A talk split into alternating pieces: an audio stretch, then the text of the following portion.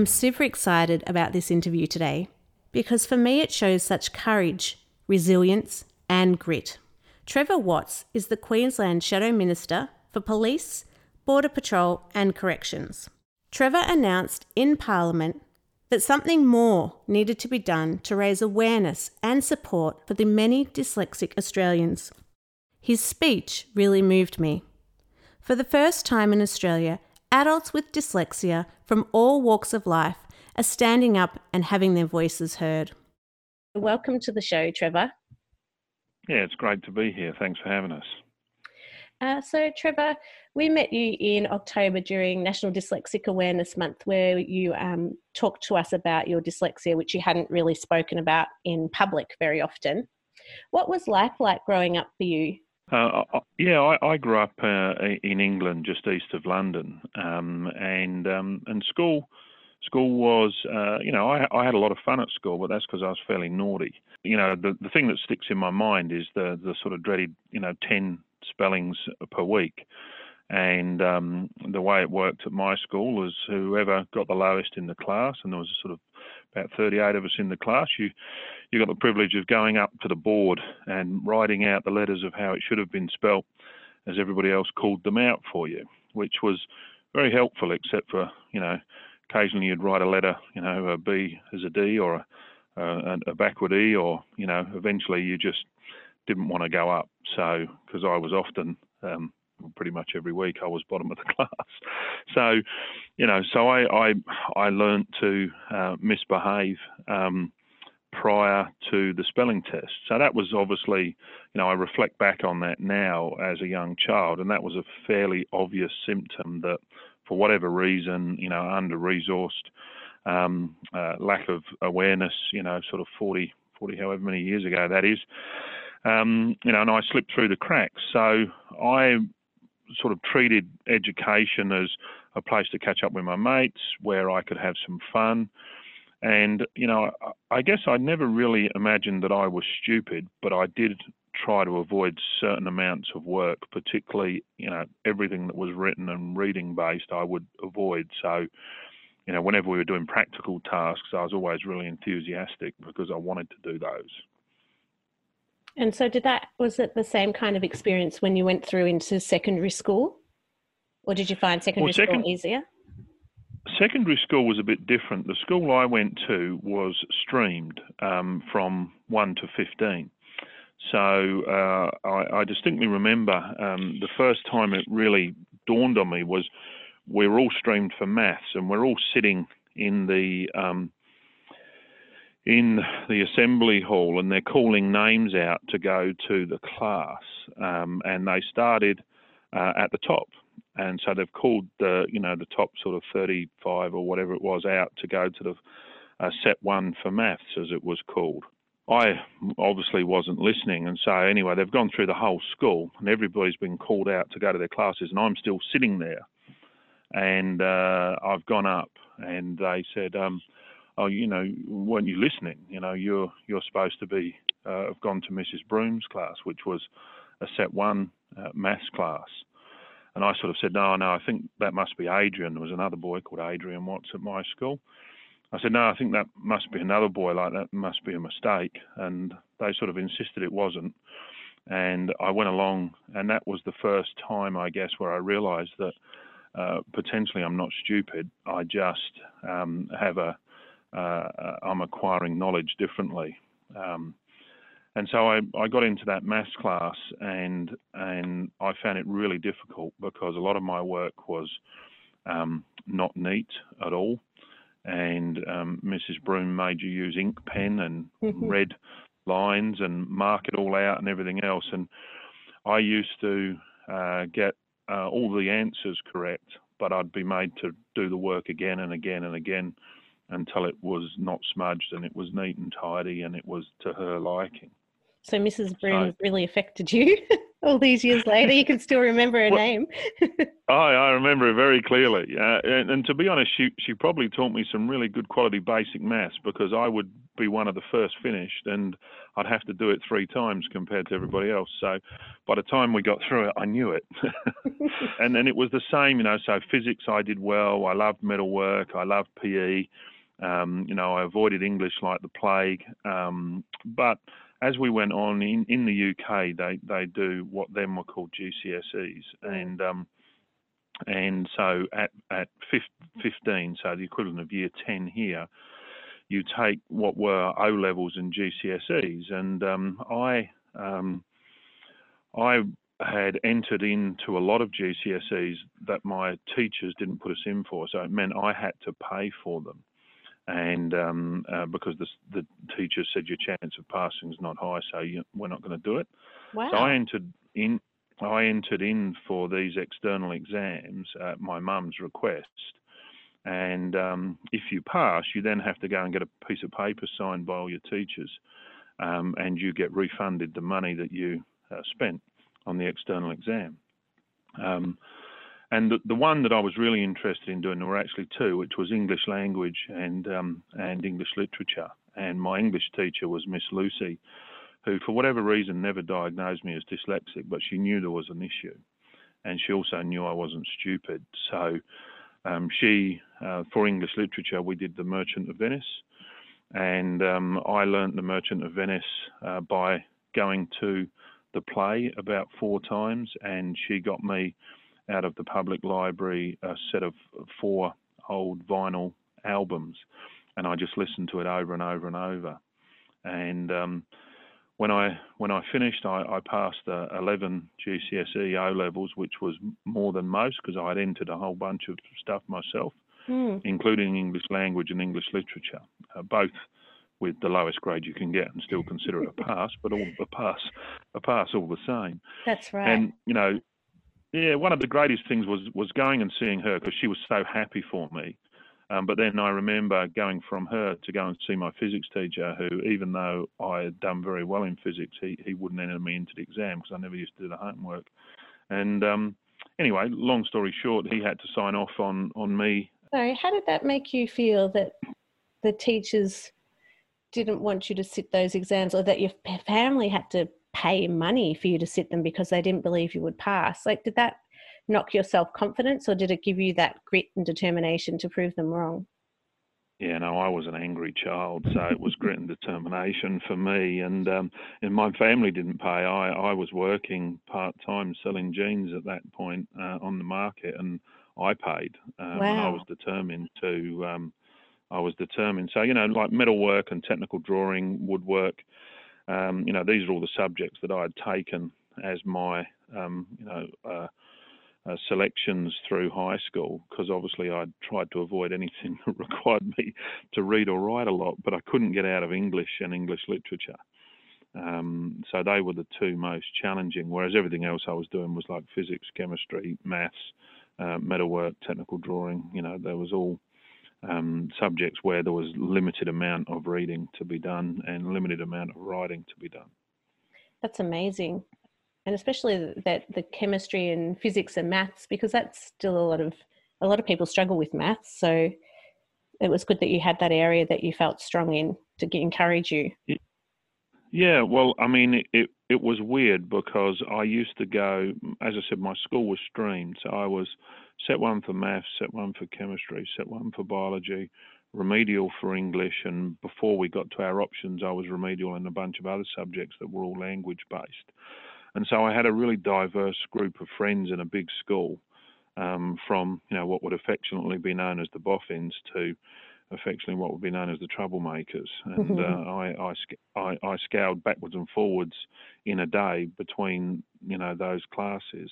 So school, you know, I had a I had a lot of fun at school, um, but um, I, I, look back now and think how much easier it would have been, and how much of the uh, English subject I could have learned if I'd been able to acquire the knowledge differently instead of having to read it all. So, like if if you said to me, "What's a noun? What's a pronoun? What's a verb? What's a this? What's a," you know, I I was not turned on um, to listen to that in class at all ever.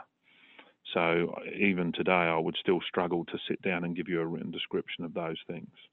I think I only really learnt that when I did my speech pathology course.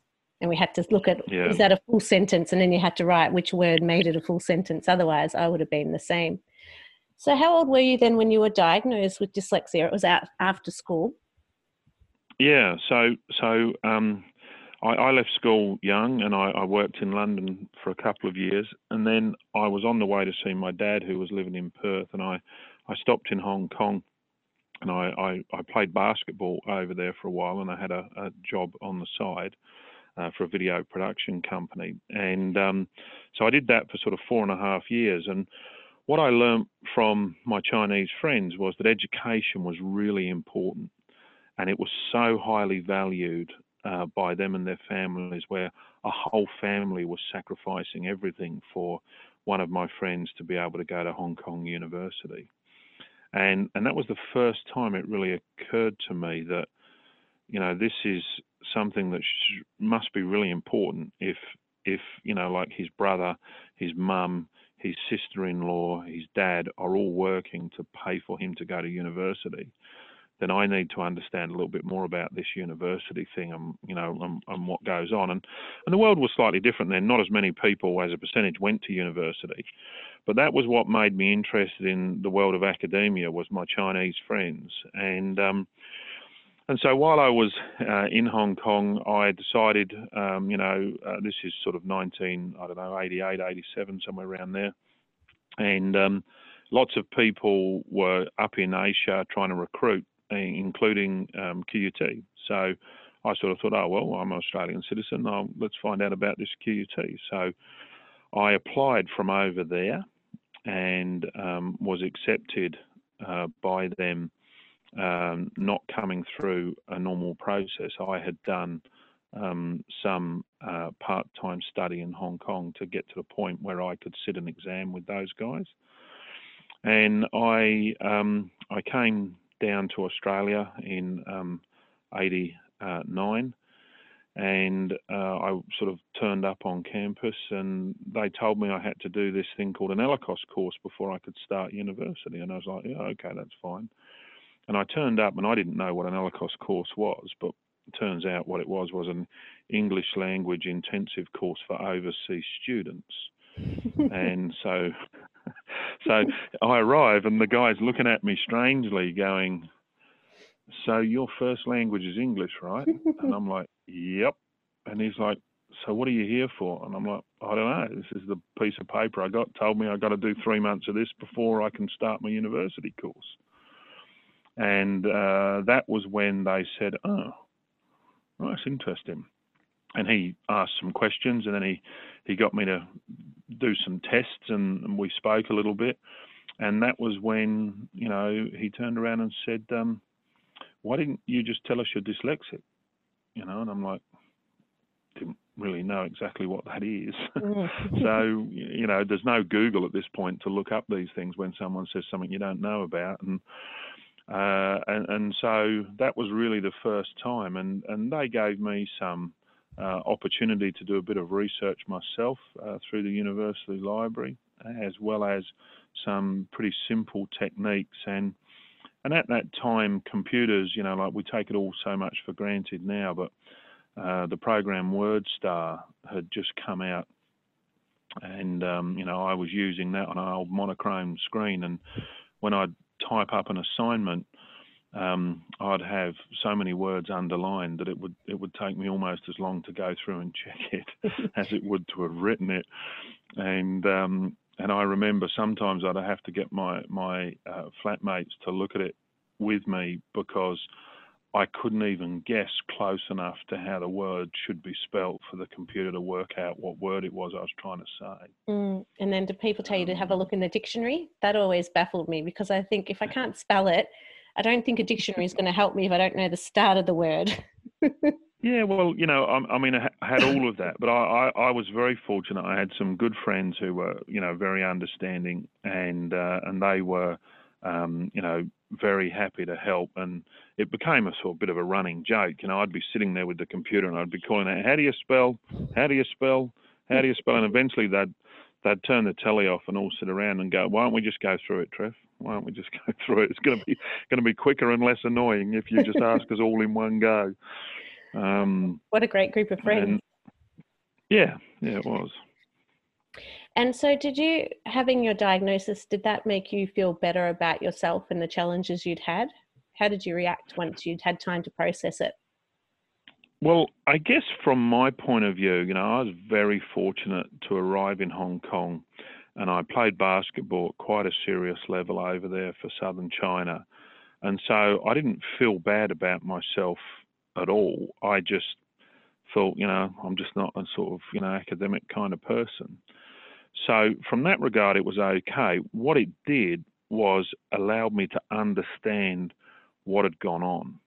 And so, you know, by simply sort of, you know, cutting a hole in a piece of paper and tracking it down sentence by sentence, I could I could suddenly start absorbing knowledge and I could actually remember it. Um, and and I didn't jumble all the words around, you know, because before that, I'd I'd basically read a you know a sentence and I'm picking words out at random that are all out of the paragraph to kind of just make sense in my head, mm. and I'm just talking gobbledygook, you know, it just wasn't making any sense at all. And so, you know, before that, when I was reading stuff, sometimes I'd be reading it, you know, four, five, six, seven times to try and understand what the hell the page was talking about. Wow. Um, so, so yeah, for me, um, it, what it did was was help in terms of my ability to be able to get through the course. Now, I'm certainly no great shakes as an academic, um, you know, uh, um, but but I got through and uh, and I, I, wouldn't have got through, I think, without the help of computers, my friends, and the ability to be able to, you know, sim, you know, so simple, cut a hole in a piece of paper and and track it down a page. Mm. Mm. That is really simple, and a, a, tip that probably some of our listeners might want to try. I might suggest that to my brother because he doesn't read a lot, but he says the words all move on the page, and I wonder what might yeah. help him. Well, for me, for me, it's not. You know, I wouldn't even necessarily say they they move, but I literally, if I look at a paragraph that's got sort of five or six sentences in it, I really struggle to follow it line by line, word by word. I, I, I end up picking words that are three or four lines below, a couple of lines above, you know, one that mm-hmm. might be before the word, one that might be after the word, and and my brain will just sort of try to make sense of it all. So it's quite often what I, you know, if I'm reading something, what I say will actually make sense, but it's just completely not relevant because it's not what's written in front of me. I've just yeah. picked all these different words out. Um, That's exhausting. Uh, and, and, you know, and it's Oh yeah, oh yeah. Mm. Um, well, I don't read much. Mm. even even today, you know, I um, I have a computer talk to me a lot more than I actually read the words myself. You know. Yeah, it's however you can have taken the information. I think whether it's listening or yeah. reading or. So, can you walk us through your working career because it's been very diverse from basketball to yeah. now shadow minister in Parliament. So, what has yeah, it been like so, for you? Well, I mean, if I start right back at the beginning, you know, I've, I've done everything from sort of, you know, uh, wash cars, sell jeans. I worked in advertising agencies, um, and that's when I was in London. Then I, I worked for video production. I worked for a publisher. Probably, if I use the publisher as the example, the work I used to do for them was actually an early version of Excel, a, a thing called um, VisiCalc on a Hewlett Packard computer. Mm-hmm. And uh, it, it, was all just numbers and data uh, on spreadsheets with big, thick lines tracking everything across. So everything's in a neat little box, and all the boxes line up, and I've got lines everywhere to help me track it across. And um, and uh, I could do the maths of it right, so I'd be able to see if I'd made a mistake pretty quickly because I'd look at it and go, well, that number doesn't make sense. Um, and so, you know, uh, at different times I had different jobs where I could overcome it.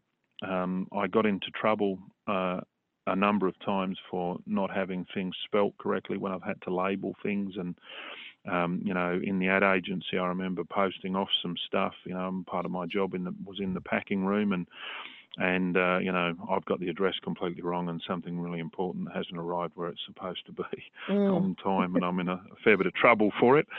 Um, but but you know then um, sort of whilst I was at university, I got into hospitality where I, I, I worked doing you know security and bar work, and obviously there's very little writing involved in that, and and a lot of talking and meeting people and making sure you're keeping people happy, but not a great deal of, of written work. And so I found working in hospitality, both whilst I was at university and then even after university, I found that industry suited me a lot because I was dealing with people.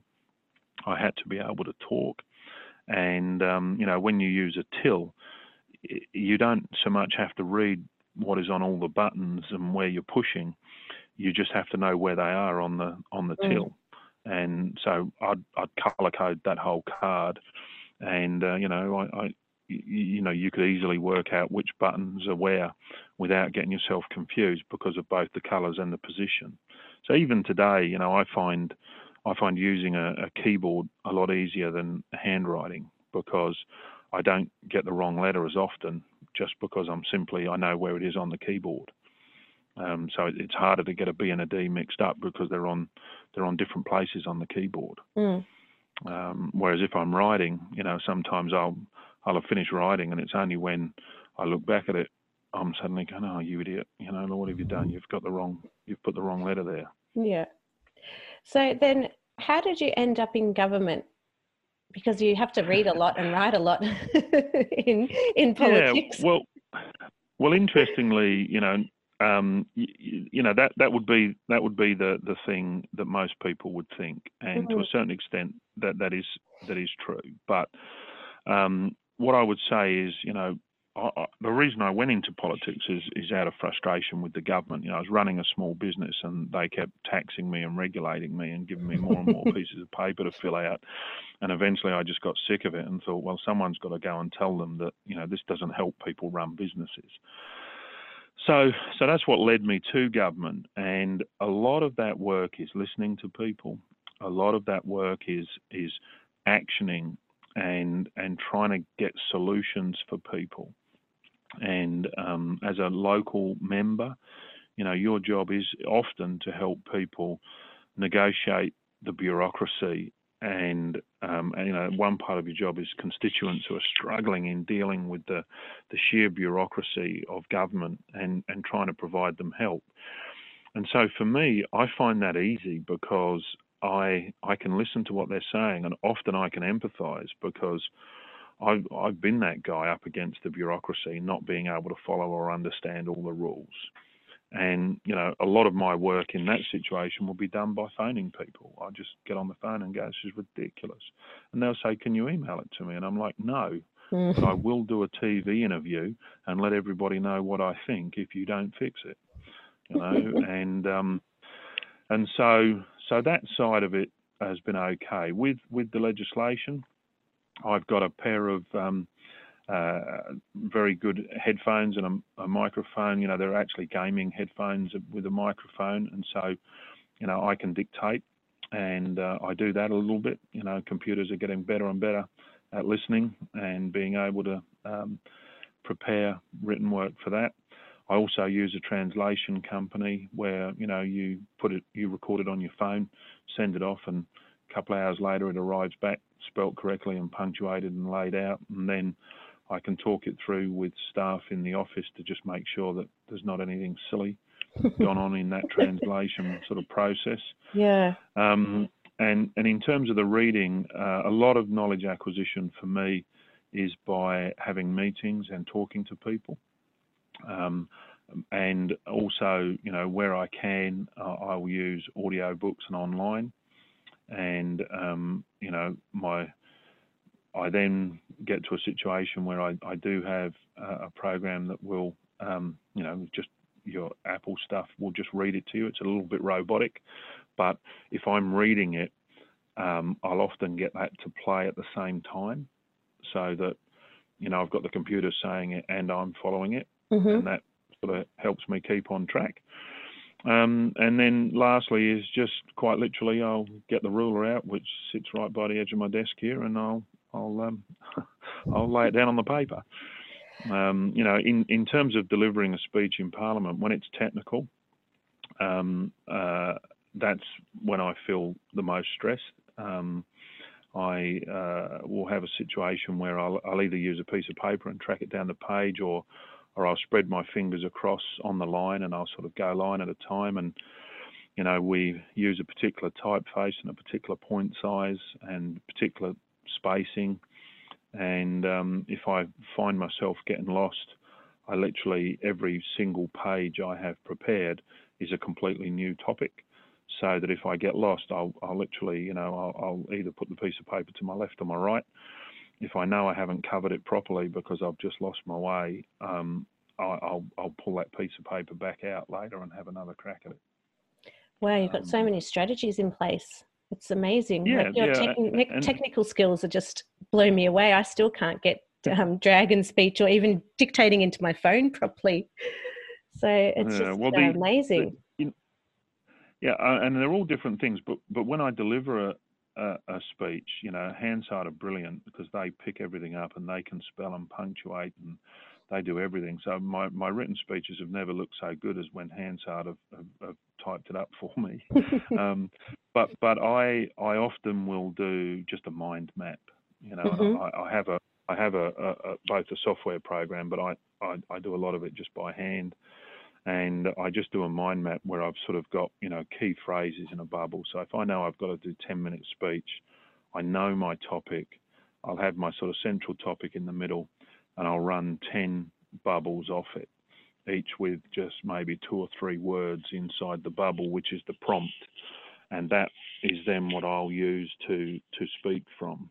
And, wow. Um, and, I'm going to try that, that Oh yeah, you know, like the the mind map, and I, I bought a program to try and make it look a bit more professional because the poor people at Parliament, you know, they say, "Have you got any notes for your speech?" And I send them this piece of scribble, and they must look at it and go, oh, "What has he done?" You know. Yeah. Um, but literally, the, the the mind map for me, where I just I just have a, a three word central theme, and then I know, and there's a clock right in front of you, and um, you know, I know that I've got to talk for one minute on each of these topics. And you know, that's as I say, the, the stressful ones for me are when it's technical, and you're talking about you know clauses to a bill, mm.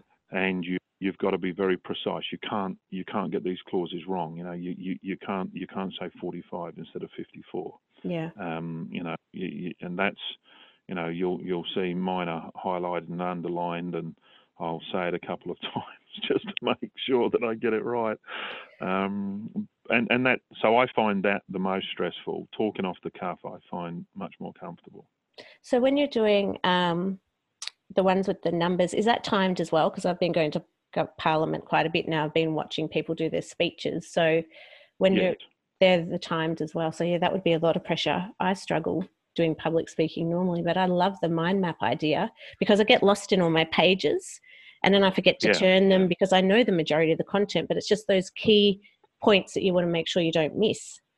Um, well, for me, for me, it is exactly that. It is if I know my topic and I know I've got ten minutes, and I know that I've got, you know, I, I usually if I've got ten minutes, I'll put nine things on on the sheet, and I know that I've got a minute on each of those things with thirty in and thirty out. And and you know, often I'll even write in one of the bubbles, you know, intro, outro you know, so that I know that when I click round the clock of my on my page, which is what I do, I sort of start at 12 o'clock and I go all the way around until I come back up with the mm. bubbles, and then I, um, you know, I cross them out as I go, and uh, and literally the last one, you know, says outro, and I'm like, okay, I've got 30 seconds to close this off, you know.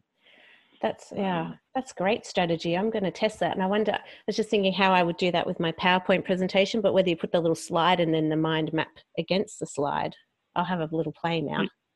That's a great strategy. Yeah, well, Thank you for sharing that. Yeah, well, as I say, it, it, it works for me, and um, you know what I've found in talking to other people who've had dyslexia is that there's there's not one solution, and there's not you know certainly some people I've met um, have have much more difficulty than I do. Um, you know, I, I, would consider myself quite fortunate up against some people I've met, um, just simply because Uh, mine is not as severe. It, it it's difficult, uh, but it's not as severe. And you know, like I, I met one young lad, which is actually the reason that I decided that I should say something. You know, and he, his his teachers said to me, said, well, you know, when we when he first started, um, we had to explain that the black bits were the words. Oh wow! Because yeah, he he he literally didn't know whether the white gaps or the black bits were which one of the words. Do you think that was part of his uh, literacy education, or do you think that was purely his dyslexia? Well, I think it was probably, you know, he would have been about eight uh, at the time I was talking to him, and his teachers had been doing some work with him. And um, I would say that um, it'd be a combination of, of, things. You know, it's like so many things. You know, it's not, it's often not just one thing going on. It, there's there's more than one thing going on, and um, you know, he had a, a couple of other um, difficulties in his life as well, um, but dyslexia was not helping because he was getting incredibly frustrated. I could imagine, especially if you don't, you can't decipher the words between the white gaps. Like yeah. that would stop you from wanting to engage in reading at all. Well, well, that is what had happened. Yeah. And, um, you know, uh, and and for me again, you know, like when I when I worked for the video production company in Hong Kong, we we did some work for a company called McGraw Hill, which is an education. You know, mm. They do books and everything else. Well, they also do videos. And so, you know, one of the ways I acquired a whole bunch of knowledge about business was we had to translate a set of videos from a company called Video Arts into Cantonese. And uh, some of these had um, John Cleese uh, in them, so there's a lot of British humour. And they were really struggling to translate what was going on, and so we I had professional people who spoke both languages, but I had to sit down and explain why that was funny or why that comedy was there. So some of those training videos I'd have watched 25 times just trying to get the translation right. Hmm. So by the end, end of it, you know the topic. Um, and you know, and in today's world with with you know YouTube and and you know so many more technical ways you can absorb knowledge, um, I think that it, it's a, it's a great time to be dyslexic in terms of you know there are there are lots of ways you can acquire knowledge. Yeah, you're right. I mean, I definitely wouldn't have got this far without technology and um, all the things that have come along in the last 15 years. We are really, really lucky to be in this time. Um, you you wrote your speech for Parliament during October for National Dyslexic Awareness Month, and you bravely yeah. opened up um, about your experience of dyslexia and the importance of looking at how we address it uh, in the community. So, how did um, it's been a month since you did that? How have you felt since then, and what's been the reaction from your family and colleagues and people around you? Look, it, it, it's actually been very positive. and you know, one of the reasons I never come out publicly um, was not out of embarrassment or anything else. It was literally I don't want anybody to compensate because I can't do this. You know, um, I, I, never wanted to be treated differently, or for someone to say, "Oh, poor Trevor." You know, I I've always been a bit of a fighter, and so I never wanted to play, you know, the so-called victim card. So for me, I kept it quiet so that um, people, uh, you know, wouldn't give me any uh, leniency for it because I didn't want any. Um, but the reason I came out was because I think it's important that people recognise that this is uh, quite prevalent in our community and that there are there are certain things that dyslexics can offer which is a different view. You know, so quite often I would find myself in a you know a group of ten people, and we'd be talking through an issue, and I just have a different point of view to everybody else. And mm. you know, at first I thought, well, maybe I'm just argumentative, but it, it, it, it, it, it literally is my my brain is just looking at the problem differently. Yeah. And and so you know, I, I think as I've got older, I realised that potentially the thing that makes me look at problems differently to other people is because my brain is wired a little differently. And and that's a strength, not a weakness.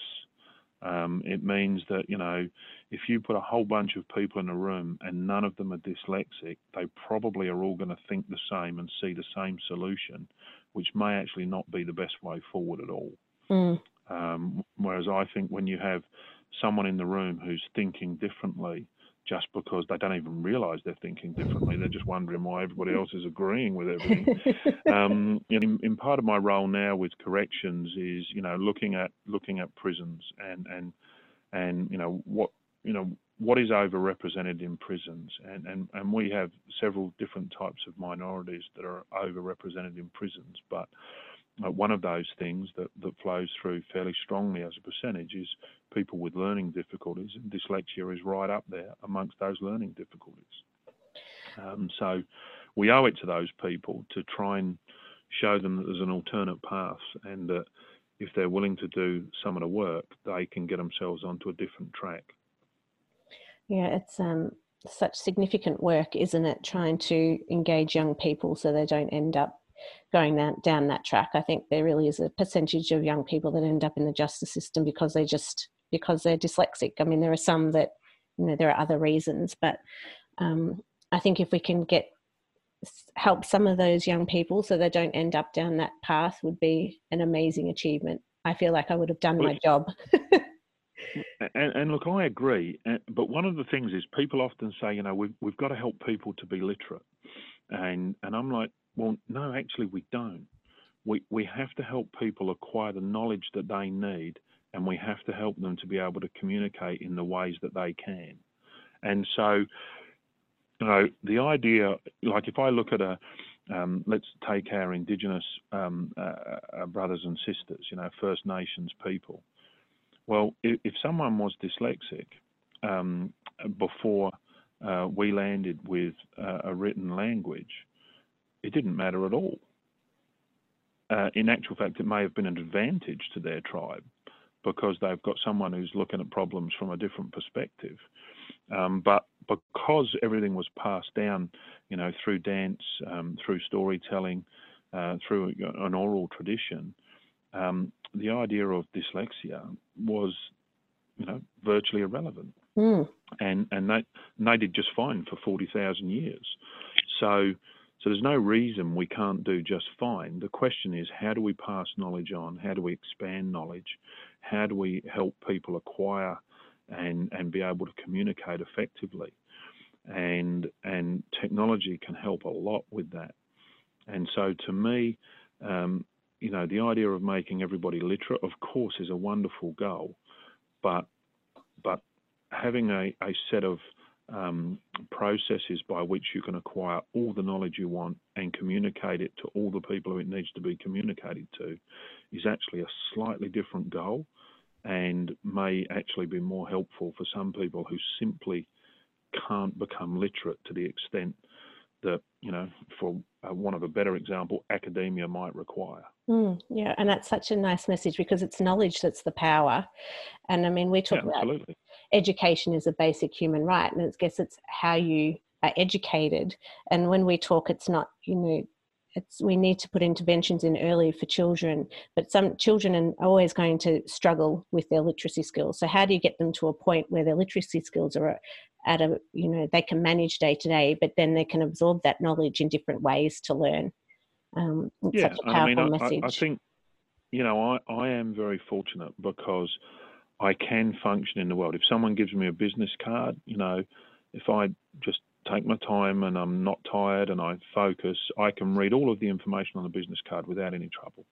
Um, I can sit down and read a book. You know, I might have to go back over a few pages several times because it doesn't sink in.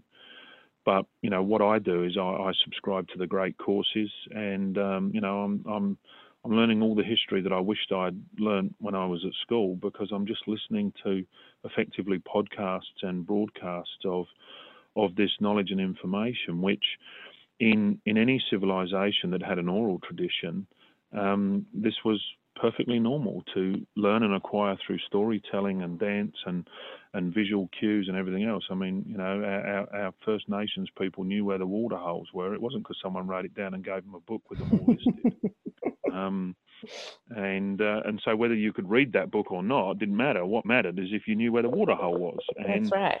and and and it's the knowledge that's important, not not not the document. And so, to me, if we, you know, um, that's not a reason to not try and help everybody be, um, you know, what I'd call functionally literate. Mm. But at the point, you know, we we may well be missing out if we're over focusing on giving someone a set of literacy skills that they their brain just won't let them acquire.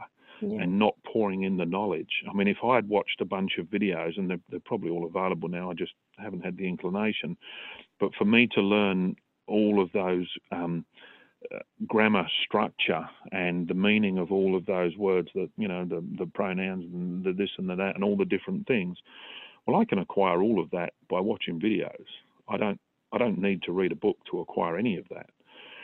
Um, and and to me, um, you know, I think to a certain extent we may have over focused where some people their skill set lies elsewhere.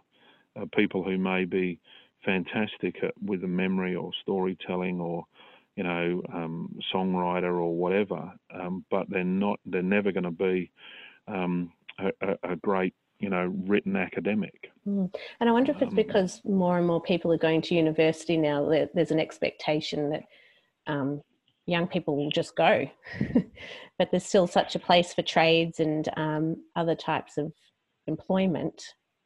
Um, but I wonder well, if that's no more, more pressure. Well, uh, I mean, you know, obviously, I I, I have uh, great esteem for academia, and and that the, the high level research to me, you know, whenever we've got a problem in the world, someone who's capable of researching and analysing and and and putting that together and then articulating the solutions, that that is a fantastic skill set. But it's not the only skill set, and and there are going to be people who who can have some great ideas without being able to write a 10,000 word essay on how to express those ideas. And, you know, someone who's a great orator may, in fact, not necessarily be a great writer, um, but they may be able to really, really speak publicly well without having to do that. Whereas, you know, for me, if, if I'm reading a speech in a parliament, if you know, how on earth Hansard stays awake, I don't know because it is so robotic and mechanical and free of any expression and um, you know because I'm I'm literally reading the words in like this and you know and you know, nobody's acquiring what i'm saying as knowledge. You know the only way you could possibly acquire that would be to read it later because if you're listening to it you're gonna you're gonna go go to sleep. Um, so to me it is about horses for courses and early identification so that everybody can get what I'd call, you know, functionally literate in our community so that they can read a road sign, they can, you know, do all those functional things, but mm. we need to be very careful. And I see it in my office. You know, people who, for whatever reason, you know, we find they've forgotten their glasses when when they're asked to fill a form in, and it's it's because they're not literate. Now, whether that's through lack of education or whether that's through a learning difficulty, it doesn't really matter. It doesn't mean that they're not any worthy, you know, as worthy in our community. That just means we need to provide the knowledge in an alternate format. So, you know, for me, videos, podcasts, um, you know, YouTube, all of these things are, are are so powerful to have for people who who growing up with some of the difficulties I had. That's um, um, really strong, powerful messaging. Thank you so much. Is there anything else you'd like to say to our listeners who might be struggling in school or the workplace or in life? I mean, you've given so many tips. It's been fantastic. I'm really excited to go and try some. But any key well, messages? What I, yeah, look, you know, for me, um, if if I had my time again, I'd I'd probably get less angry, um, uh, you know, and uh, that that might be useful because sometimes people overlooked what I was trying to do because of of behaviour. Um, so as a young person, I would say, you know, you, you need to find where your strengths lie, and and if they don't lie in the written and and word, then where do they lie? And it may be that you're a great craftsperson. It may be that you're artistic. It it could be that you're musical. Now that's not a reason to not apply yourself to get yourself to a base level. Um, but you know, follow your passions and, and follow follow your strengths. And if reading is not one of your strengths, then acquire the knowledge in other ways. And, and we live in a time where that is very possible. That's fantastic. Thank you so much for coming on the show today. It's just been wonderful to listen to your story and all the ways that you manage day to day. It's been great. Thank you so much, Trevor. I really appreciate it. No, well, look, I appreciate the opportunity. If it helps one person, then then I maybe should have I should have outed myself a long time ago. But as I say, it was you know the reason I kept it to myself is because I, I never wanted anybody to make an exception. Uh, I've always been a fighter, and so if you are struggling out there, you know, be a fighter, but but don't be so proud that you won't ask for help, which is maybe something I suffered from along the way. Well, I don't think it's ever too late to come out and talk about being dyslexic, and hopefully, um, people that have listened to your story might encourage other leaders or people in positions where they can influence and support to come out if they've got dyslexia as well. So, thank you so much and really appreciate your time. No, great. Really appreciate yours. Good luck with the podcast. Thanks, Trevor. To find out more about Trevor's story and to see all the work he did during our National Dyslexic Awareness Month campaign, head to the Dear Dyslexic website. If you haven't already done so yet, make sure you sign up to our mailing list so you can keep up to date with everything we do at the Foundation. Head to deardyslexic.com. And don't forget, if there is anything you have heard today that was distressing, please call Beyond Blue on 1300 22 46 36 or Lifeline on 13 11 14. If there is a topic you would like discussed on the show, please email us admin at deardyslexic.com. I hope you've enjoyed today. Bye for now.